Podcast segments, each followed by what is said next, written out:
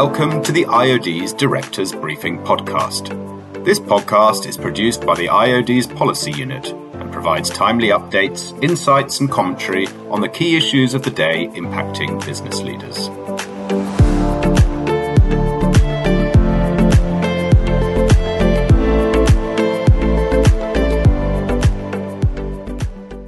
Uh, welcome to this COP26 debrief, uh, where we'll be looking at the business implications uh, coming out from COP26. What is it that, that directors and leaders of organizations need to be doing to, uh, to keep, keep on track, but also to make the most of the opportunities and avoid and mitigate against the risks uh, that are coming for us all uh, as, as a result of many of the outcomes from COP26, both in the UK, but also more broadly at a global level. I'm welcoming at the moment. So my name is Andrew Griffiths. I am uh, chair of the IOD's Interna- uh, National Sustainability Task Force, um, and I'll be I'll be hosting the panel discussion today.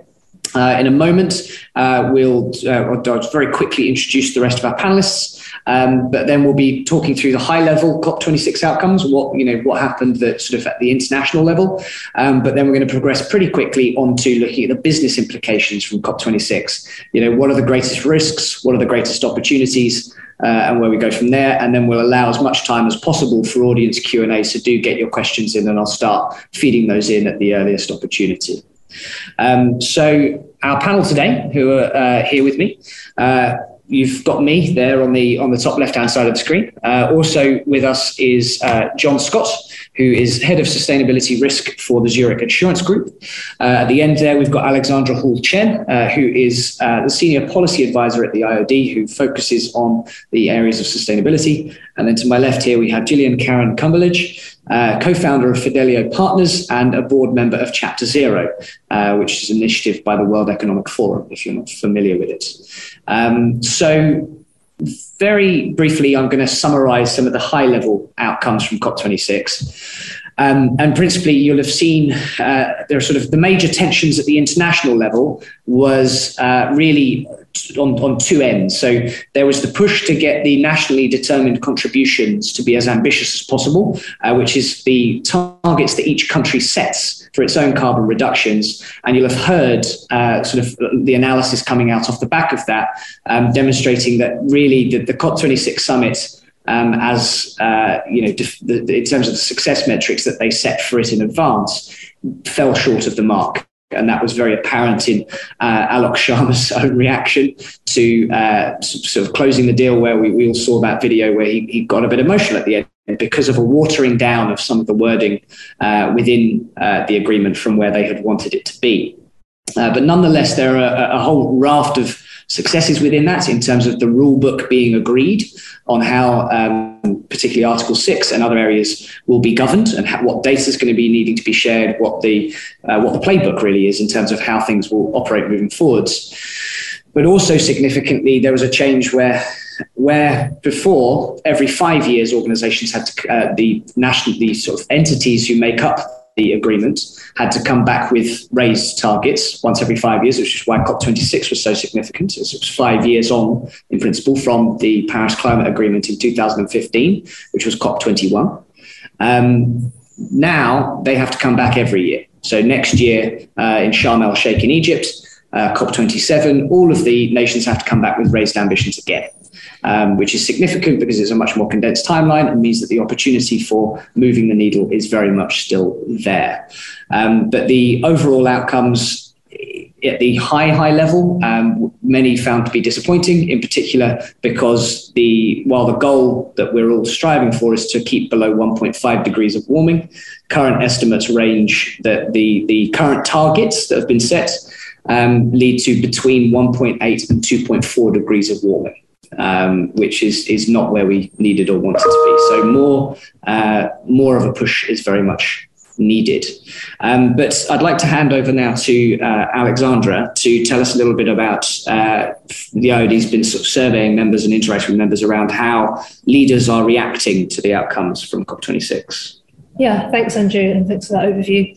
Um, so we at the IOD put out a poll on LinkedIn in the aftermath of COP26, asking our community how successful they thought COP was, um, you know, how far how far they thought that it went far enough uh, to to meeting climate goals.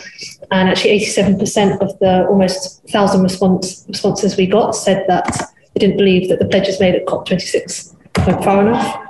Uh, we've also done wider polling sort of throughout this year um, through our policy voice surveys. Um, we found back in March that uh, 80% of our members agree that it's important for businesses to operate in a sustainable way, um, which is fantastic. Uh, but when we asked members uh, in more detail last month about specific plans and targets they've been making and setting with regards to moving towards net zero, uh, the, the results were more mixed. So we found that uh, actually only about 28% of our members' organisations measure their carbon footprints. Only 27% have a well worked out plan to move towards net zero. So there's clearly a lot to be done there um, and a lot that government and the IOD itself can do to support members in their transition towards net zero. Thank you. Um, and uh, John, coming to you in terms of for you, what were the you know the major outcomes that business leaders really need to be paying attention to?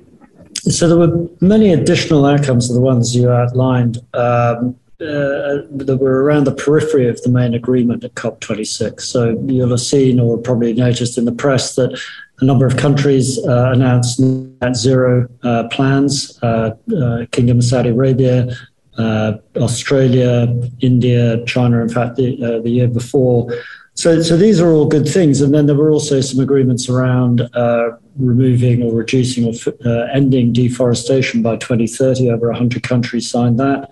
Uh, there was another similar uh, level of country involvement. Another 100 countries plus uh, signed a, a methane uh, reduction pledge, which has got some short term benefits and powerful benefits in terms of reducing global warming. So there were, there were quite a number of things swirling around the main agreement. But I think for businesses, there are kind of three areas of, of impact, really. One is around carbon pricing. Uh, I'm going to talk a little bit more about the impact of carbon pricing on business. Uh, the second is really around standardized data and that, what that will mean for you and your own business and how you use that data and how you might be required to generate it. And thirdly, about finance and, and risk sharing. How do you access uh, money to uh, sort of finance or fund the plans to decarbonize within your business. So, so I think just quickly on on carbon pricing. So, just following on from uh, this this wonderful uh, agreement of of Article Six of the Paris Agreement, which is uh, really figuring out the rules for carbon trading between nations and uh, actually within a between nations in a central pool of of carbon credits. Uh, that has big implications for business because the one of the ways we're going to fund decarbonisation uh, is really through the voluntary carbon markets, and that's a way of establishing a carbon price. And without a carbon price, without a an economic driver to make the changes you want to change, you're really just going to be doing things out of the goodness of your heart and, and not making money. And, and that's just not going to be a successful outcome for you as business leaders. The second thing around standardized data, uh, especially here in the UK, but in many countries, there's going to be a requirement for companies to disclose uh, what not just their carbon footprint, but the, the risks and opportunities related to climate change and how that affects their business. Uh, the reason why that's needed is because the investment community needs to understand where everybody is is going with this and who to invest in and who to, um, if not divest, certainly um, uh, decrease the level of investment. Uh, so, so that's going to be coming away, and in some places that'll be mandatory. Uh, in the UK, there's plans to do that shortly, uh, and that's going to be a huge amount of effort for many of you uh, listening into this call. And then this third thing about finance and risk sharing. Um, there is a wall or a tidal wave of ESG investment uh, coming. it's already there. Lots of people want to invest in ESG. There's lots of reasons for that, lots of drivers. Uh, but it's how to connect that big money. I mean, they talked about the GFANZ, the Glasgow Financial Alliance for Net Zero, being over 130 trillion of assets focused on getting to net zero. But it's how to link that wall of money with uh, the small projects that maybe your company or your region or your county or your uh, municipality is engaged in. And, and that's an entirely different scale of activity, and that's turning big money into real action on the ground. So I think those are the three things for me, really, which are, are most impactful for business. Thank you, John. Um, and Gillian, you know, from uh, at a board level and, and with directors, what conversations should they be having? What you know, what, what should boards be doing now um, as a result of some of the the outputs from COP? Oh, well, well, thank you, and, and, thank you for that sort of introduction. I think that was very helpful.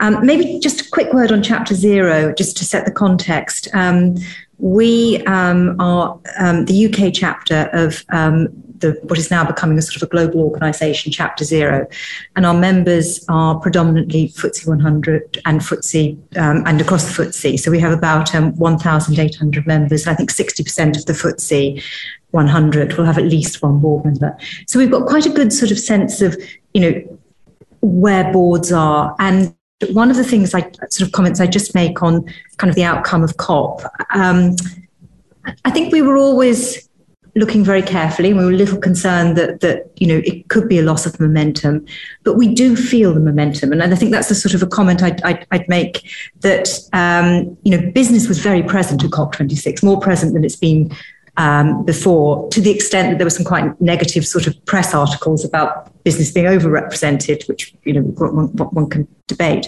So I think the first point I, would like to make is we see this being very firmly on the board agenda, um, and you know we see um, certainly larger boards, uh, boards of larger companies, but I think that's sort of cascading down. Um, thinking very hard about climate change competence what does this actually mean for sort of board composition?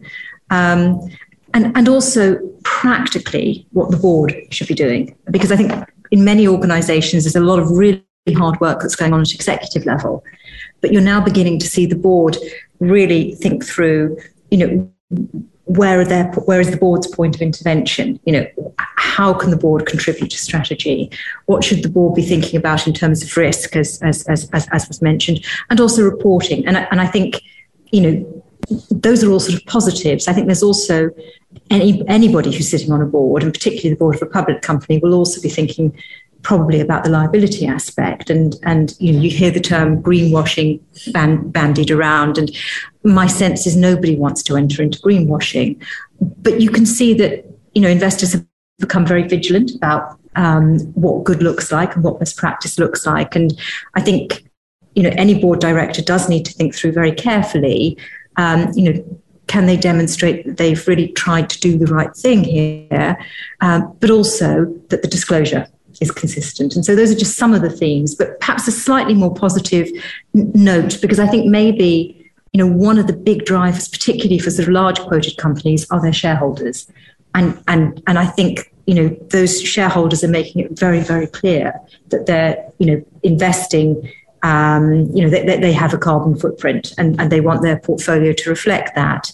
Um, I think that does raise and we might come back to this sort of quite nuanced questions about is divestment the right response? It might be the right response for a particular investor, but not necessarily for climate change. But uh, um, so I think that the, the sort of the pressure from the markets is very, very consistent and very, you know, and and uh, it's definitely there. And that's a big driver, I think, for major quoted corporates. So maybe just to add that to the mix. Yeah, uh, absolutely. Uh, we, uh, we, were up in COP26 throughout the two weeks. And one of the big pieces of feedback we got from sort of UN negotiators who were sort of helping facilitate and bring together the different countries was that the they'd never seen the level of business involvement. They'd never seen the number of CEOs at a COP summit um, before ever um, and the amount of engagement, but actually that it was it was very positive engagement, and it was people lobbying for the right things and pushing for the right things um, in in in trying to drive and move the needle further and trying to increase ambition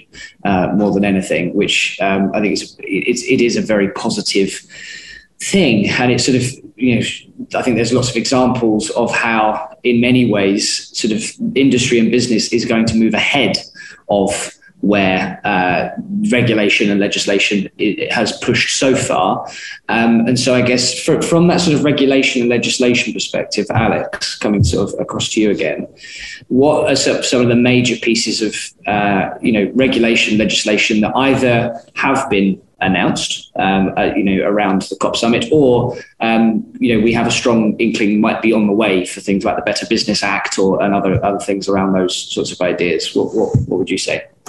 Yes, we've actually had um, what I would say is almost a raft of um, announcements both before COP, you know, over the summer. For instance, the government announced uh, a change to the way that it will oversee the awarding of contracts uh, for government services. So if you're bidding for, um, uh, you know, to deliver services that are worth more than five billion pounds, you have to demonstrate, you know, net zero plans. Of course, we had the net zero strategy um, about a month ago, which had, uh, yeah, again, a sort of raft of policy commitments, um, most of which I would say actually you know, in terms of the government's overall net zero strategy, a lot of it will fall on, on businesses. You know, there, there, are government sort of grants to try and stimulate um, innovation in the private sector, but they are very heavily reliant on, on I would say, the private sector to do to do a lot of the work towards net zero.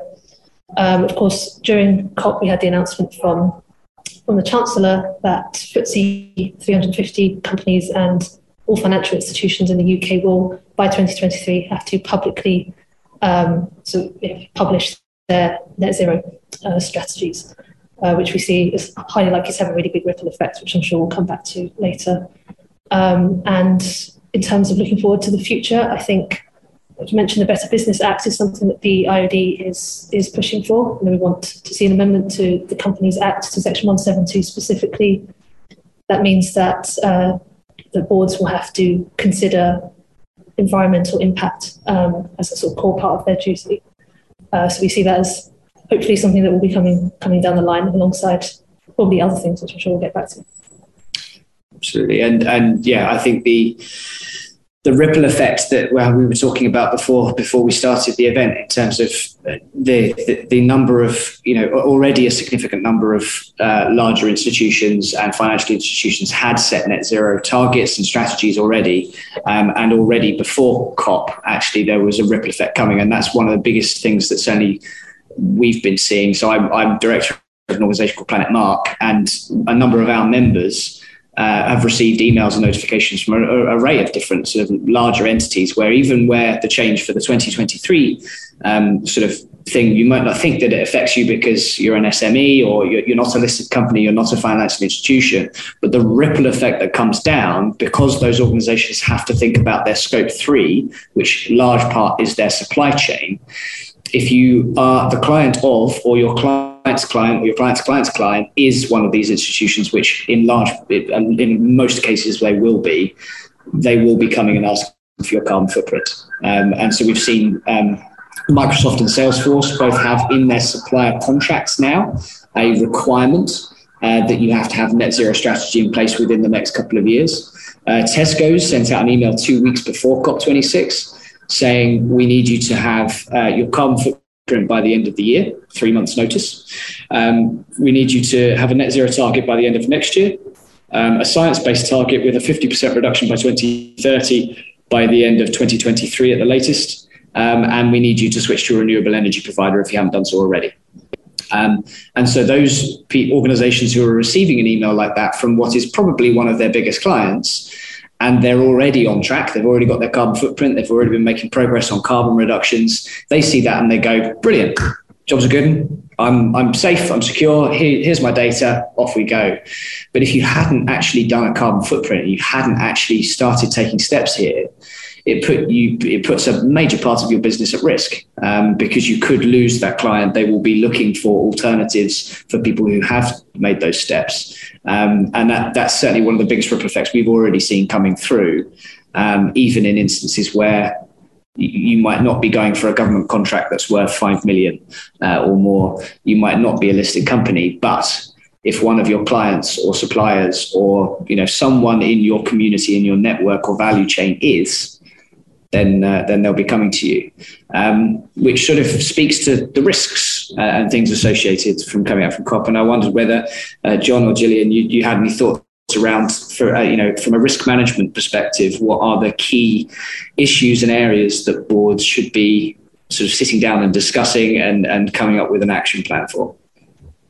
So uh, yeah, that all sounds great, doesn't it? That uh, that somebody asks you to become carbon neutral, and then suddenly overnight you are. Um, I'm afraid that doesn't work that way, and any one of you who runs a business will know that yourself because you'll have your own suppliers, and in many cases, what you deliver either as a service or a product, just intrinsically, is high carbon, whether it's food, uh, whether it's a component of infrastructure, something to do with cement or iron and steel, uh, or something that just uses electricity or energy in, in some form, especially um, uh, fossil fuel. Uh, so, so it's enormously difficult to create uh, alternatives or substitutes for something that you've you've maybe done all your you know it's your whole raison d'être as as not only as your business but the sector in which you operate and what your suppliers expect from you. So it's just it's not as straightforward as just having a plan uh, and saying, "Oh, I'm going to be net zero." It's about how do you actually make some really big, in some cases, totally different plans for your business. Like you won't be doing the same thing you've been doing maybe for generations if you're a family-owned business. You might be doing something entirely different,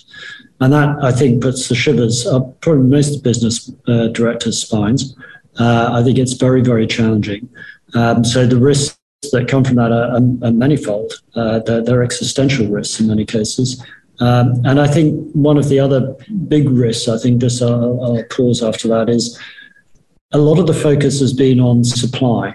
Uh, I think you mentioned it yourself about, you know, it's in the supply chain, you know, it's the supply is your scope three.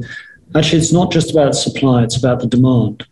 And demand for products and services, especially low carbon products and services, which intrinsically may be very expensive early on, is likely to be very low. So it's this classic, you know, business growth dilemma or, and the, the risk of failing to grow because you cannot supply an economically viable alternative to existing carbon intensive products and services in the marketplace. So I think uh, there's a great onus here on not just finance, not just on business, but on government as well and policymakers more broadly to create the right sort of legislation and regulation that encourages uh, the, the delivery of low carbon products and services. So, think, for example, with low carbon cement or low carbon uh, steel for infrastructure or for the built environment. You know, having some kind of building regulation that demands a, a certain sort of uh, carbon intensity per square meter of a building well, of course, that would incentivize the, the architects of those buildings, the uh, developers of those uh, buildings, uh, and the, the purchasers of those buildings to adhere to those kind of regulations. And, and, that's the sort of thing that we need to put in place, the whole framework uh, between the the goal, which is net zero, which is what the 1.5 degree target, um, uh, which the IPCC scientists have set, the, the ambitions that have been talked about uh, publicly at, at, places like the COP26, and then this delta in between, which is the messy place which we're all in as business people, to actually change our businesses to truly become low carbon.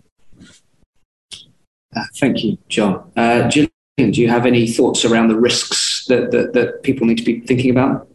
Well, I think, you know, the business risk is, is, is, is apparent. I mean, I think you've articulated it very clearly. It's, it, it, it's very substantial, and the visibility is, is, is, is really challenging.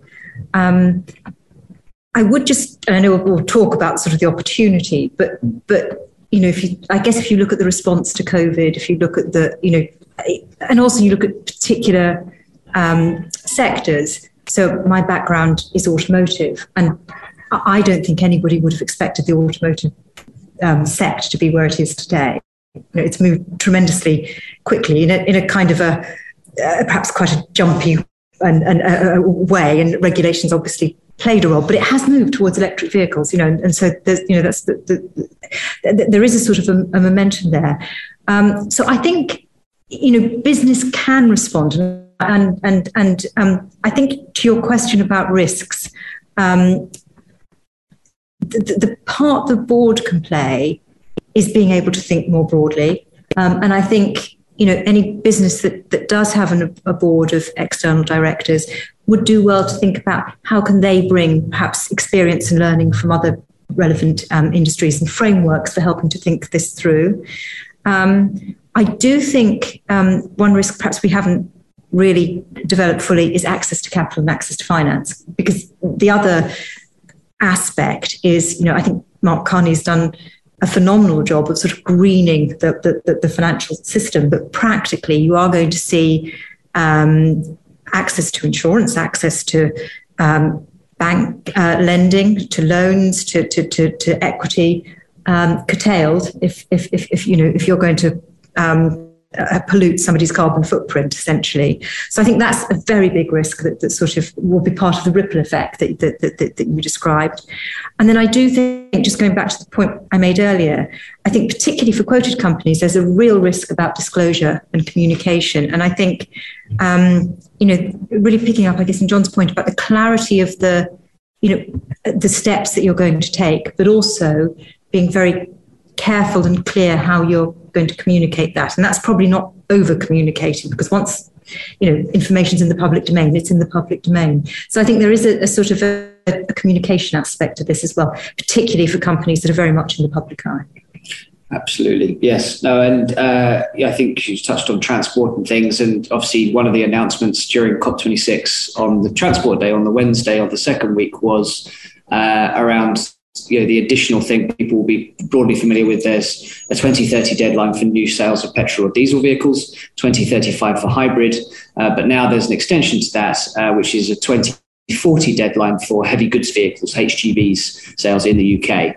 Um, and I know that uh, sort of the transport area is an area where I do think that I think it's a good example of actually how regulation can set a longer term path quite well uh, by, by giving, saying a 2040 deadline is coming in place for this, which gives a clear signal to the market that then leads to the market actually moving much faster.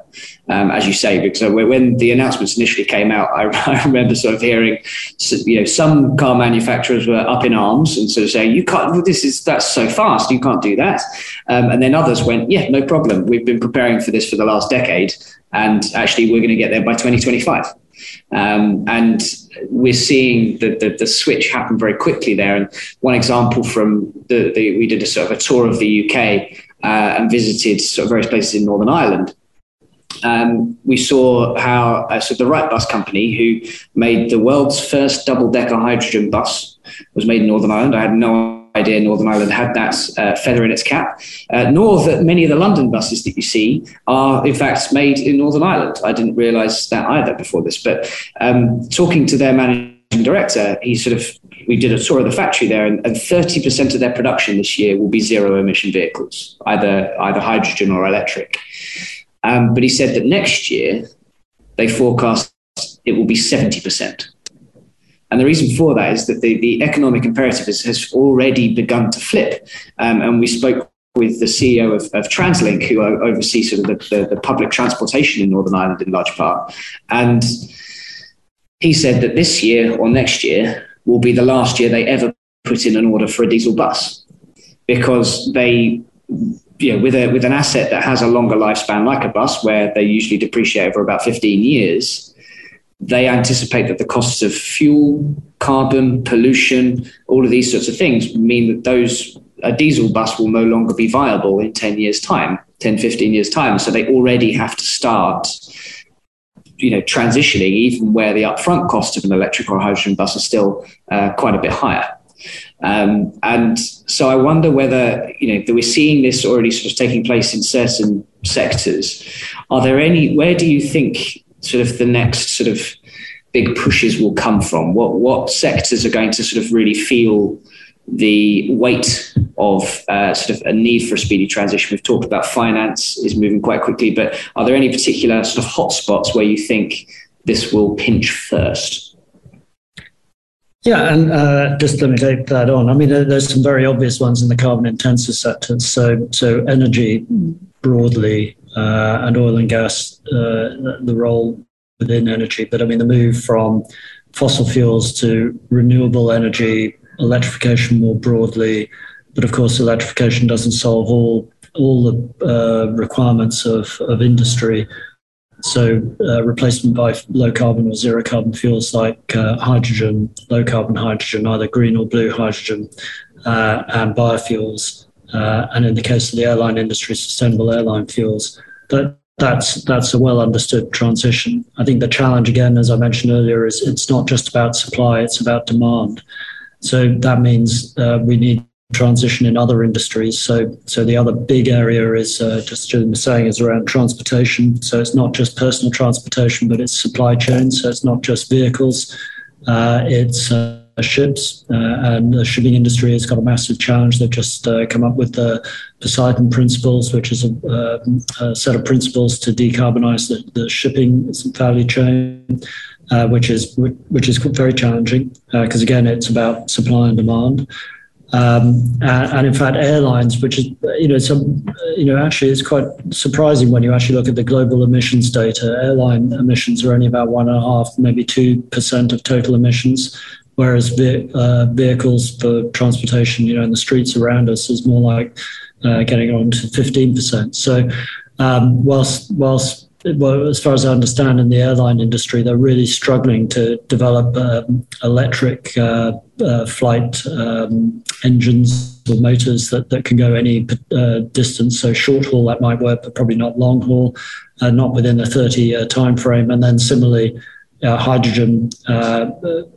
Uh, engines that can transport jets a long distance or, or planes a long distance. That's that's again out with the 30 year timescale. So and then in iron and steel and the so-called harder to decarbonize industries that, that create the products uh, that underpin infrastructure. And then in agriculture, uh, agrochemicals, uh, petrochemicals, and agriculture more broadly. I mean, we need to feed over 7 billion people on the planet.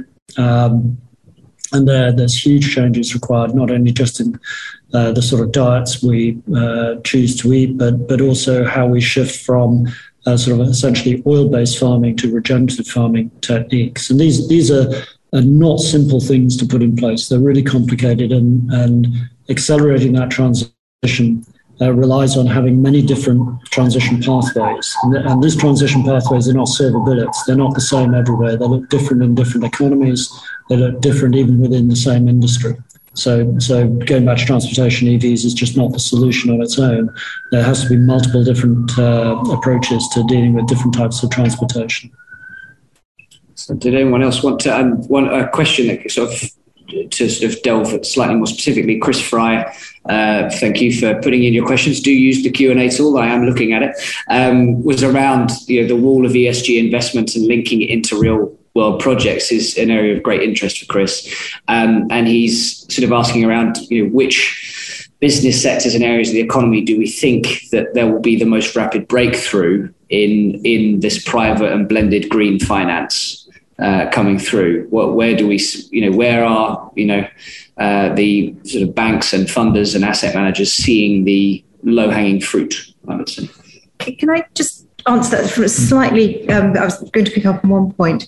Um, I mean, you, you were saying where the next breakthrough is going to be. I think for me, the biggest breakthrough is the moving away from, you know, this was a problem for the oil and gas sector to actually this is all sectors. And I know when Chapter Zero sort of started only two years ago, there was a sort of a little bit of a, you know, you could see there was a, some directors were deeply familiar with the issues because they've been grappling with emissions, you know, for, for, for many years, automotive, um, extractives, etc and others were sort of not really sure whether this was you know relevant. And I, and I think that's gone. You know i mean every sector realizes for all the reasons that we've been talking about that you know they're part of this. And and so maybe partly to that just from from from, from our perspective i mean um, both within chapter zero where we uh, you know have a very broad range of membership we see all quoted companies being interrogated by their investors on, on, on this subject. And um, I think it is challenging in that you know we're still at a stage where investors will have very different approaches, be focusing on different things, want the data in different way. You know, there's, there's, there's, there's I'm sure we'll come back to the, sort of the quality of reporting and, and, and, and, and data. Um, but I, I think, um, you know, there's, there's a, a wave of, of, of, funding. And we're also seeing this. Um, I, I mean, for example, wearing my Fidelio hat, some of our private equity clients are also almost being held to account by their own investors. And you're seeing them sort of thinking through in terms of ESG reporting and to, to, to, their own investors. So if I could just sort of say, I think this is very, very broad. Um, and yes, there will be sort of sectors and opportunities, but I think what's really exciting about where we are now is that it's really spread through the whole economy and the whole probably because of the finance system really at the end of the day um, and and I, I, think that's a really exciting time and that for me personally, it actually gives me some hope that, that you're seeing a real breadth of, of, of sort of commitment and, and, and, and creativity and innovation coming through. Absolutely. Uh, John or or, uh, or, Alex, did you want to say any more around sort of where you see sort of the investment and sort of finance movements? So, so, so I totally agree that it's very broad based. I mean, the the um, if you look at all the fundamental services that all economies require around the world, and the ones I mentioned: energy, transportation, supply chain, infrastructure, farming, food, petrochemicals. You know, it's it's everything. All, all, economies rely to some extent on that, but of course, not all economies are the same. And if I just focus on the UK for a moment to answer this question, in the UK, it's very much a service-based economy now. We, we um, many decades ago, uh, basically. Uh, off, offshored or outsourced our, our heavy industry to other uh, fast growing emerging markets. So, so when you look at the task of decarbonising the UK, which is in the UK uh, government strategy, it, it's largely around energy. So there's some interesting things in energy. Um, uh, I mentioned hydrogen and uh, carbon capture and storage as part of that with, with blue hydrogen, but there's also offshore wind and uh, green uh, green hydrogen. I mean, hydrogen turns out to be one of those things that enables uh, renewables to um, operate anywhere, really. I mean, the challenge with the renewables is often that the wind or the, the sun are far away from population centres. Uh, and so the challenge is getting the electricity from the generating plant to the, to the area of demand. So having uh, a fuel like hydrogen produced in situ through electrolyzing seawater using renewable energy uh, is a fantastic way of suddenly making that energy transportable. So that the, the whole energy sector is a really super interesting one in terms of opportunities.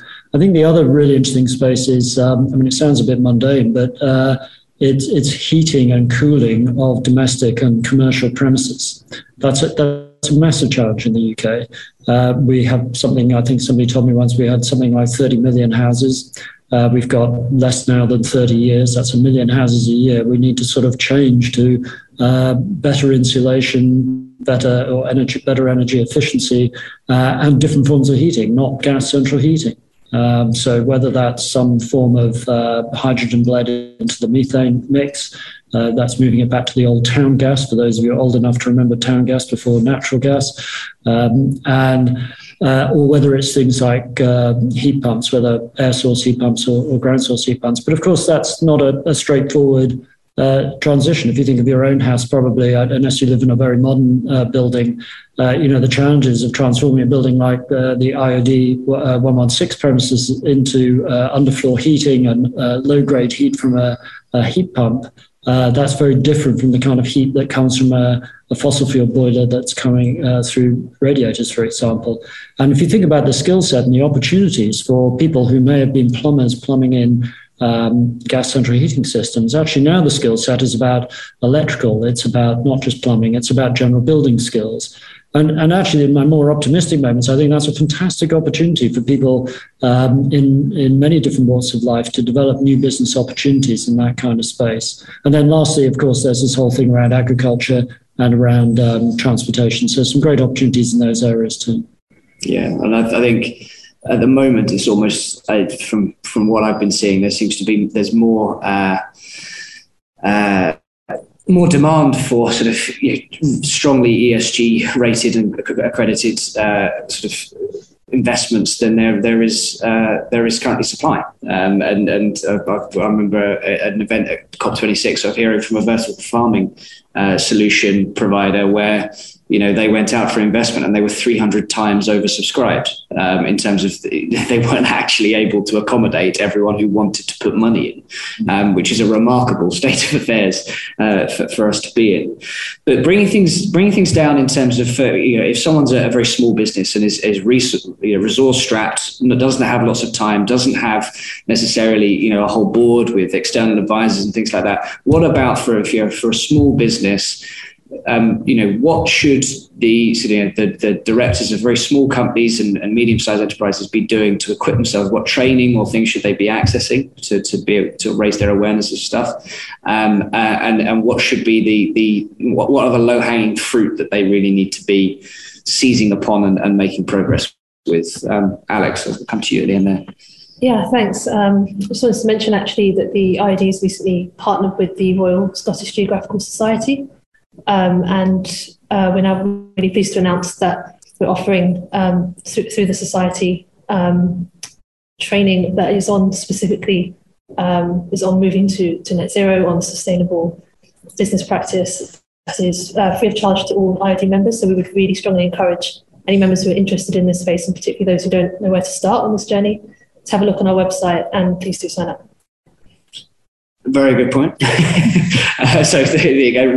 go. Go and look on the IOD uh, website. I think we'll show a link later. Can, can, can I also chip in there that um, Chapter Zero is also a we're a non-profit, so it's a resource that's open to all uh, board members and we we too similarly try to support our, our membership through we have a director's climate journey and tools that um, for, for, for, board members uh, for, for tackling. So um, I guess the point is there's a lot of very good resource that's that, that, that's available. And, and actually a lot of it is is available to membership organizations and and um, you know one doesn't necessarily need to, in the first instance to turn to very highly paid advisors but but, mm. but, but there is a good resource available and and what would people say is the low hanging fruit? Like I, I know mentioned earlier, you know, in the in Tesco's email out to all of their suppliers, they said for crying out loud, switch to a renewable energy provider if you haven't already, because that's one you know big low hanging fruit to decarbonize. Uh, you know, part of scopes one and two at least um, emissions, but also often save money in the process. Um, are there any other sort of pieces of low hanging fruit that, that smaller companies might want to take advantage of um, early doors? I think you touched on it with your carbon footprinting work. Their carbon footprint is not climate risk. It's it's it's some very basic, you know, baby steps to understanding, you know, how your your your business or your your company is is where, where the carbon intensity lies. But but you know, reducing business travel that's quite a good one. Um, you know, we've just instituted that uh, in Zurich. In uh, in September, we announced a seventy percent reduction in, in business travel. Uh, so that has quite a big impact on our business. We're a pretty low carbon footprint type of uh, services business, anyhow. But that was one of the biggest sources of of, uh, of carbon. Um, as you said, uh, very. It's not. It's not immediately straightforward. It is in the UK relatively straightforward to shift to renewable energy uh, suppliers, but in some countries that's actually very very difficult to do. So depending on the nature of your business and where it's located, that that's a more difficult ask in some places than others. Um, I, I, think um, you know changing your policy around company cars uh, or encouraging people to use public transport and giving your your uh, employees sort of subsidies or, or, other reasons to encourage them to use shared uh, transportation. You know that all reduces the individual carbon miles. Uh, and then I think some, you know, really simple sort of operational stuff that, that you know flows straight through to the bottom line pretty quickly. So this is quite attractive stuff to to spend time on and think about. And even though it's in some ways sort of hygiene factors, uh, are things like what are you doing in terms of use of paper, um, you know, uh, single-use plastics, and all these other things. So you can become much more sustainable more broadly within your business quite quickly, just with a little bit of thought. Absolutely. Anyone else want to touch on anything? I think that was a very good summary. Absolutely. Can, can I just add, perhaps from the board perspective, a couple of things that boards can be doing? I think your point about the sort of the, the, the carbon footprint of the board is, is, is, is very well taken. I mean, we're seeing that the majority of boards are thinking through do we need to have all board meetings in person? I mean, obviously, they're very glad to meet in person again after COVID, but, but, but it, it has, and certainly international boards, I think, probably will you know, change some of their policies so that not everybody's flying all the way around the world for every, sing- every single board meeting.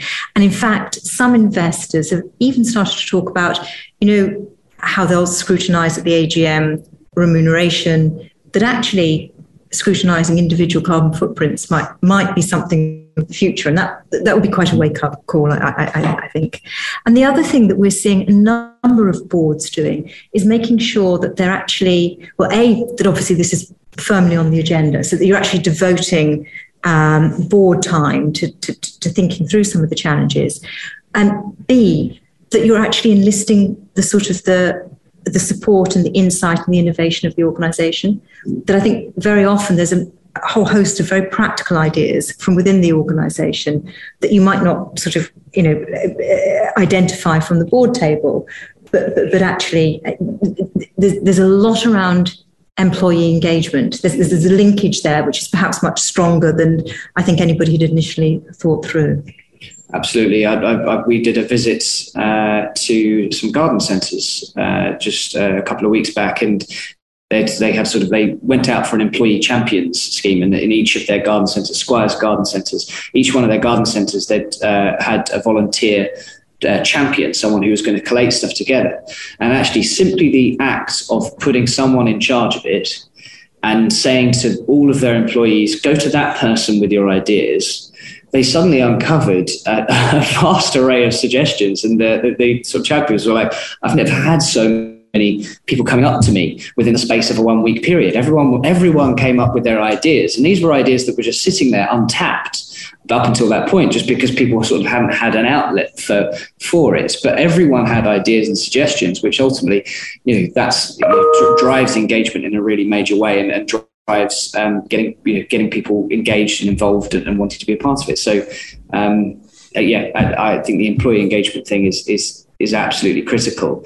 Andrew, sorry to interrupt, but I just wanted to come in on a point that you were making earlier about of low hanging fruit and to pick up on something that, that John mentioned around business travel. It's just made me think that there, you know there's a wider move you know in, in the business world towards greater acceptance of hybrid and, and remote working. Um, this isn't you know firstly we know that it's great for employee engagement in many cases employee performance um, certainly staff you know attraction and retention in the in the current sort of squeezed labour market um, but there's also a really interesting point there to be made around this being very low hanging fruit for reducing emissions, um, not only in business travel, but but in, in, individuals being able to, to you know cut down the commuting, particularly if, if um, you're in an area that's not particularly well served by public transport. So, just a sort of quick thought that that might be an easy consideration for businesses um, who can, who can yeah. embrace that and reap the rewards. Yeah, and no, I think that's a good suggestion. That's one one top tip on that, I'd say, for, from Planet Mark's experience, is one of the realizations we had. Planet Mark has sort of been a remote business sort of forever, but had one mandatory office day, and that historically was the day when we would do our big team meetings. But actually, coming back now, where we have an optional office day um, for, for people to come together, we've actually flipped it and we've said that there is there is one day in particular where we have to work remotely and that is the day on which all team meetings and things like that um, take place. Um, and that works much better because if we were trying to do it all you know in the office inevitably there's always some people tuning in remotely and hybrid meetings are the worst of all worlds. Uh, because the people who are remote don't necessarily feel like they can input as easily and smoothly. If you've got multiple groups of people tuning in via that it gets even more awkward and actually sort of dedicating the team time or, or meetings time for uh, days where we were all remote. It levels the playing field and particularly where you're work, operating internationally it puts everyone on an even playing field in terms of being able to input into discussions and things like that more easily as long as they've got you know a, a decent connection to the internet. Um, but also on, on the days where we're in the office we actually protect it from too many meetings. Because the whole point of being in the office together is that we want to have those sort of more casual conversations and those sparking conversations that come up as people are working rather than um, but whereas if you just fill up people's days with meetings they might as well have been at home um, so allowing those sort of opportunities for interaction things like that was, was one of the, our big things um, and it does you know, remote working does improve um, sort of the carbon footprint when you factor in commuting um, in winter when you're heating lots of employees' houses rather than one building. On if you're just looking at scopes one and two emissions, that, yes. Scopes one and two emissions, then it, it, it, can lead to an increase in that. But it's a really it's one of my favorite examples now of depending on what you measure, you can make very different decisions. Because if you're just measuring your scopes one and two, which is the fuel that you burn and the energy that you use, then it can look like actually it's slightly less efficient for everyone to be remote working because of the heating issue during winter. Um, whereas, but as soon as you factor in commuting, particularly in places like London where people commute quite long distances, um, it, it, flips it. Yes. Um, and I guess what will be interesting are the implications for businesses. You know, I mean, some of your members will be businesses that provide office space and and and, and for London Transport, for example. And I, I mean, I, I think the sort of COVID implications for public transport are, are not good for um, uh, decarbonisation and, and, and, and, and it's obviously something. So these things are multifaceted. And, and I guess to John's point at the beginning, good regulation is going to be really important at the end of the, day on some of these, these, these bigger issues. But, uh, um, but also the data, as, as you say, that, that, that actually having a clear understanding of what, what kind of what the baseline is and is, is, is really important. And, It helps you to make decisions. Yes. Um, I mean, I, I, one of my favourite sort of little sort of jokes that I'll do now is saying, you know, imagine if your CFO asked you to cut money in your budget uh, and uh, said, I don't want you to measure anything. I don't want you to set any targets. I just want you to come up with a list of things that we could do that will help us save money. And that will be what we show to our investors, and they'll be very happy and pleased with us. No. and so exactly, but that's currently the way many organisations are managing their carbon is is through sort of hit and hope. Well, we'll do it, but here's, here's a wonderful list of actions and things that we've taken. We haven't actually measured anything. We haven't set any targets. We don't know whether or not we've succeeded. And so, sort of key key thing being you can't manage what you don't measure, and you can't progress towards something you haven't set a target for. Um, is is a is a very interesting one. Um, just coming on, do do continue putting in questions to the Q and A tool for people tuning in online here. Um, but we've got one from John Cross around where do we see the public sector in all of this? Does anyone have any thoughts around how the public sector uh, will need to adapt?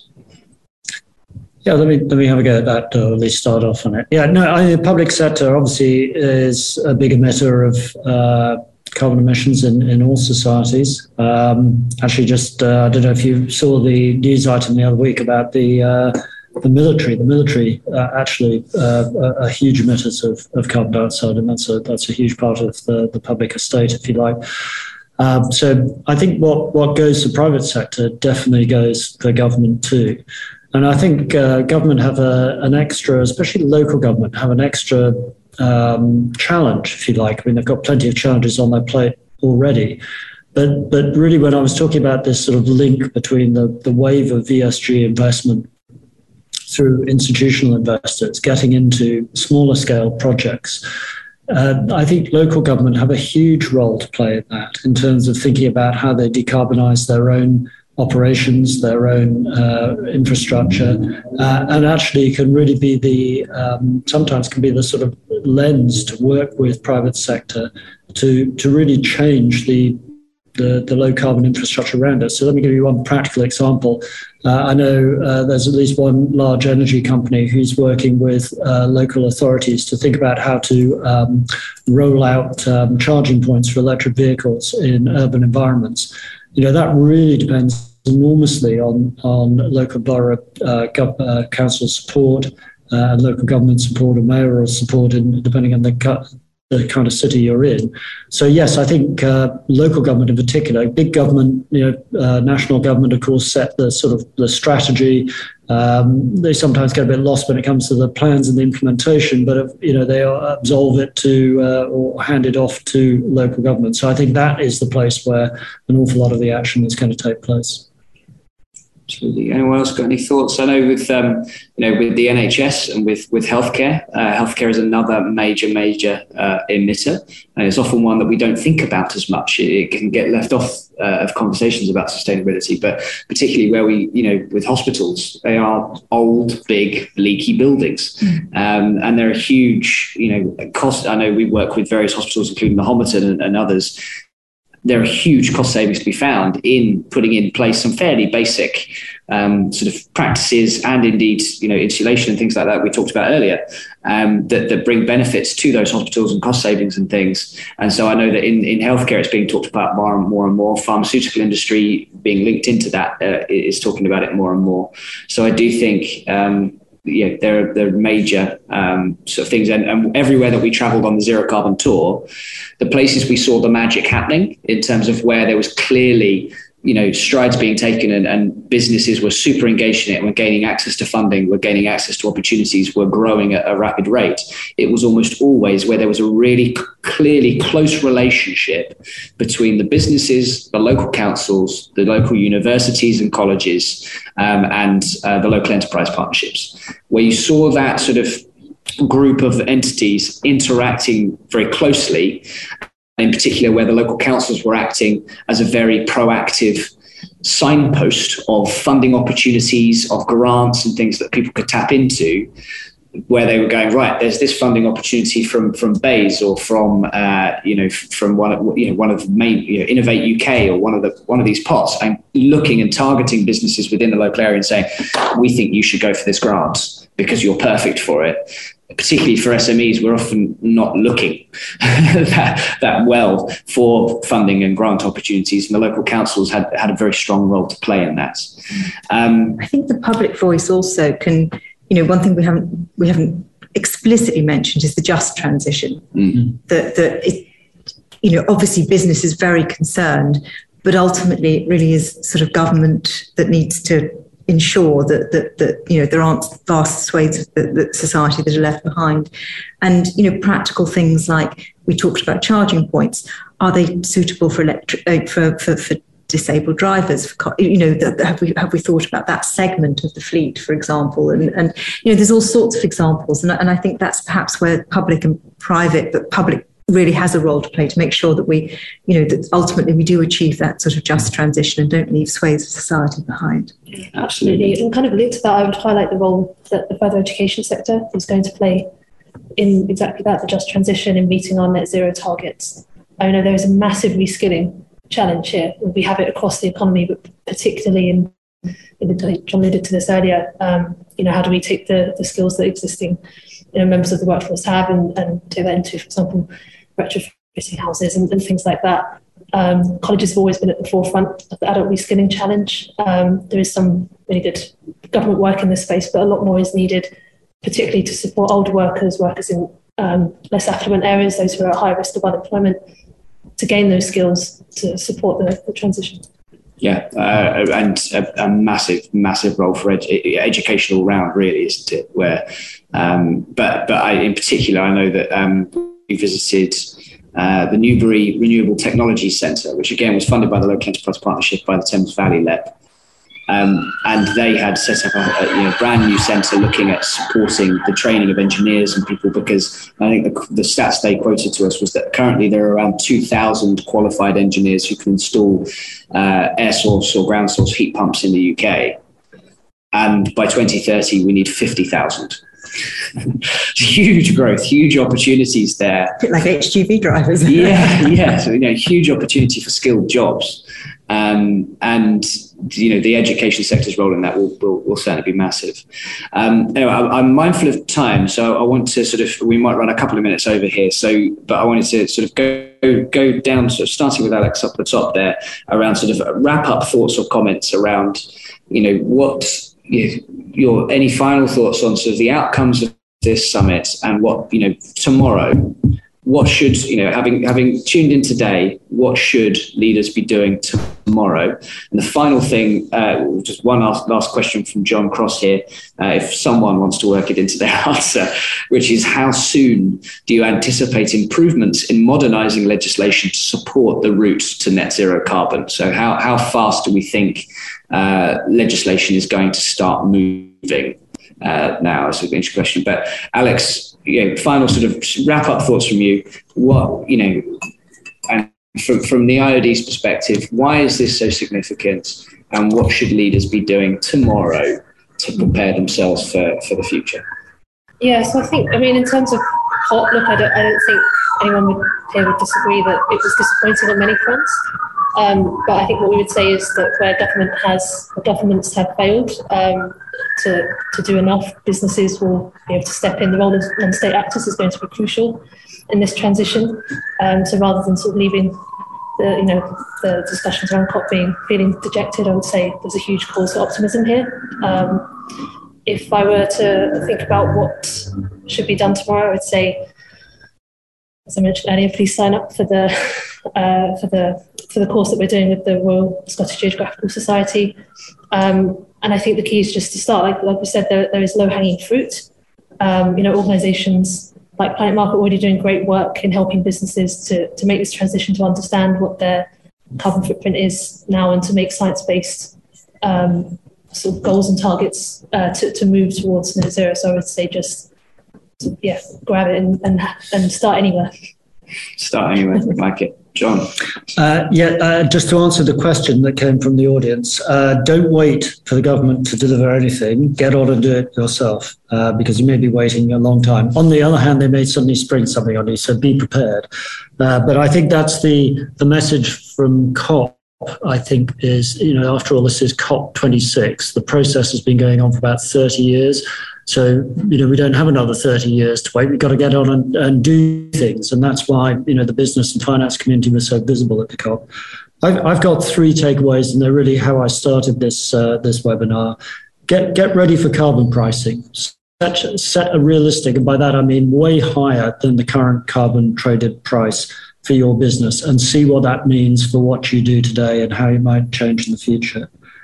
Get ready for data uh, that means get ready to uh, do the work, which means looking at your risks and opportunities in your business. The Task Force Climate Related Financial Disclosures will help you think that through uh, so that you're ready to disclose to investors and other stakeholders, whether they're regulators um, uh, or, or, your customers, even, or maybe even the communities you live and work in, who will want to know what it is you're doing. And then finally, you know, think about the the finance and the the risk sharing. You know, how how can you uh, finance your your business model to decarbonize? Uh, and get access to those really large sums of money that are out there wanting to go into low carbon business. Thank you, John. Julian. Um, I think uh, taking a slightly different angle, absolutely agreeing with what, what, has been said. I think, you know, in the run up to COP26, we saw a lot of our members adopt a plan. There was, a, a you know, a, a, very big uptake. And I think from a chapter zero perspective, it's very much now act upon that plan. So we're, we're moving from the sort of the intent to, to, to, to, to the delivery. And I think this is where we're seeing boards um, really shift their, their, their, their focus and their oversight. And I think on the point about government, I, I thought that was a um, superb answer. And I think I just add that it's also incumbent on business to work with government. I know it's always it's been troubled and, and, tested over the past few years, but this is so important that that good regulation could make such a difference. And, and, I, and I think you know often business does understand and have insights, and where that's you know supporting government and working with government is, is also incumbent on on I, I think sort of boards and, and, and business more broadly. Absolutely.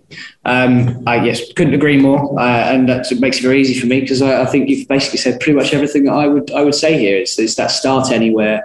It's the understanding where you are and where you need to get to, uh, and coming up with a plan in, in exactly the same way as you do for any other part of your business, whether it be your marketing strategy or, or whatever else. You come up with a plan and you enact that plan and, and you, you, move it forwards.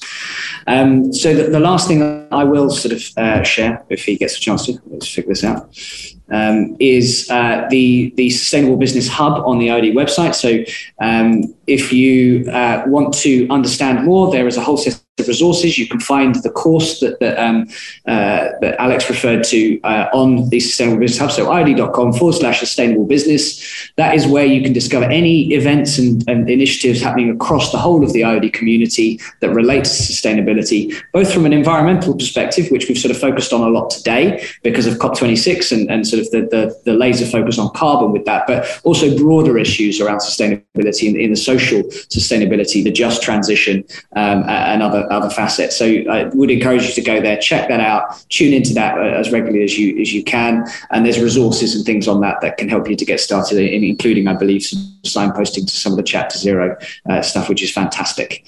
Um, so um, leaves me to say thank you very much to our, our panelists here today.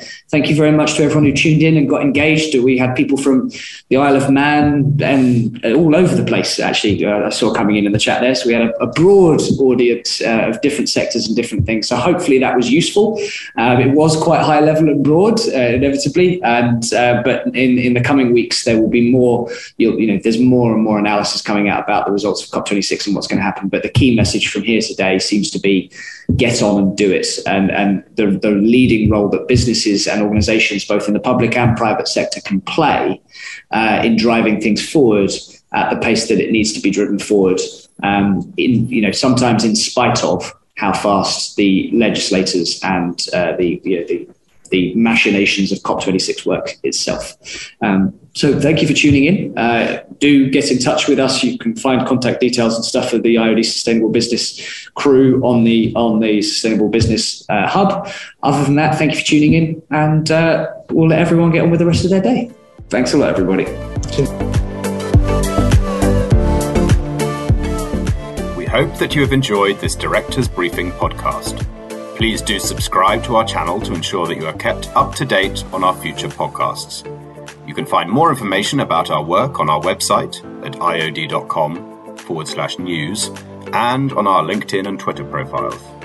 You can also contact us directly via policy-unit at iod.com.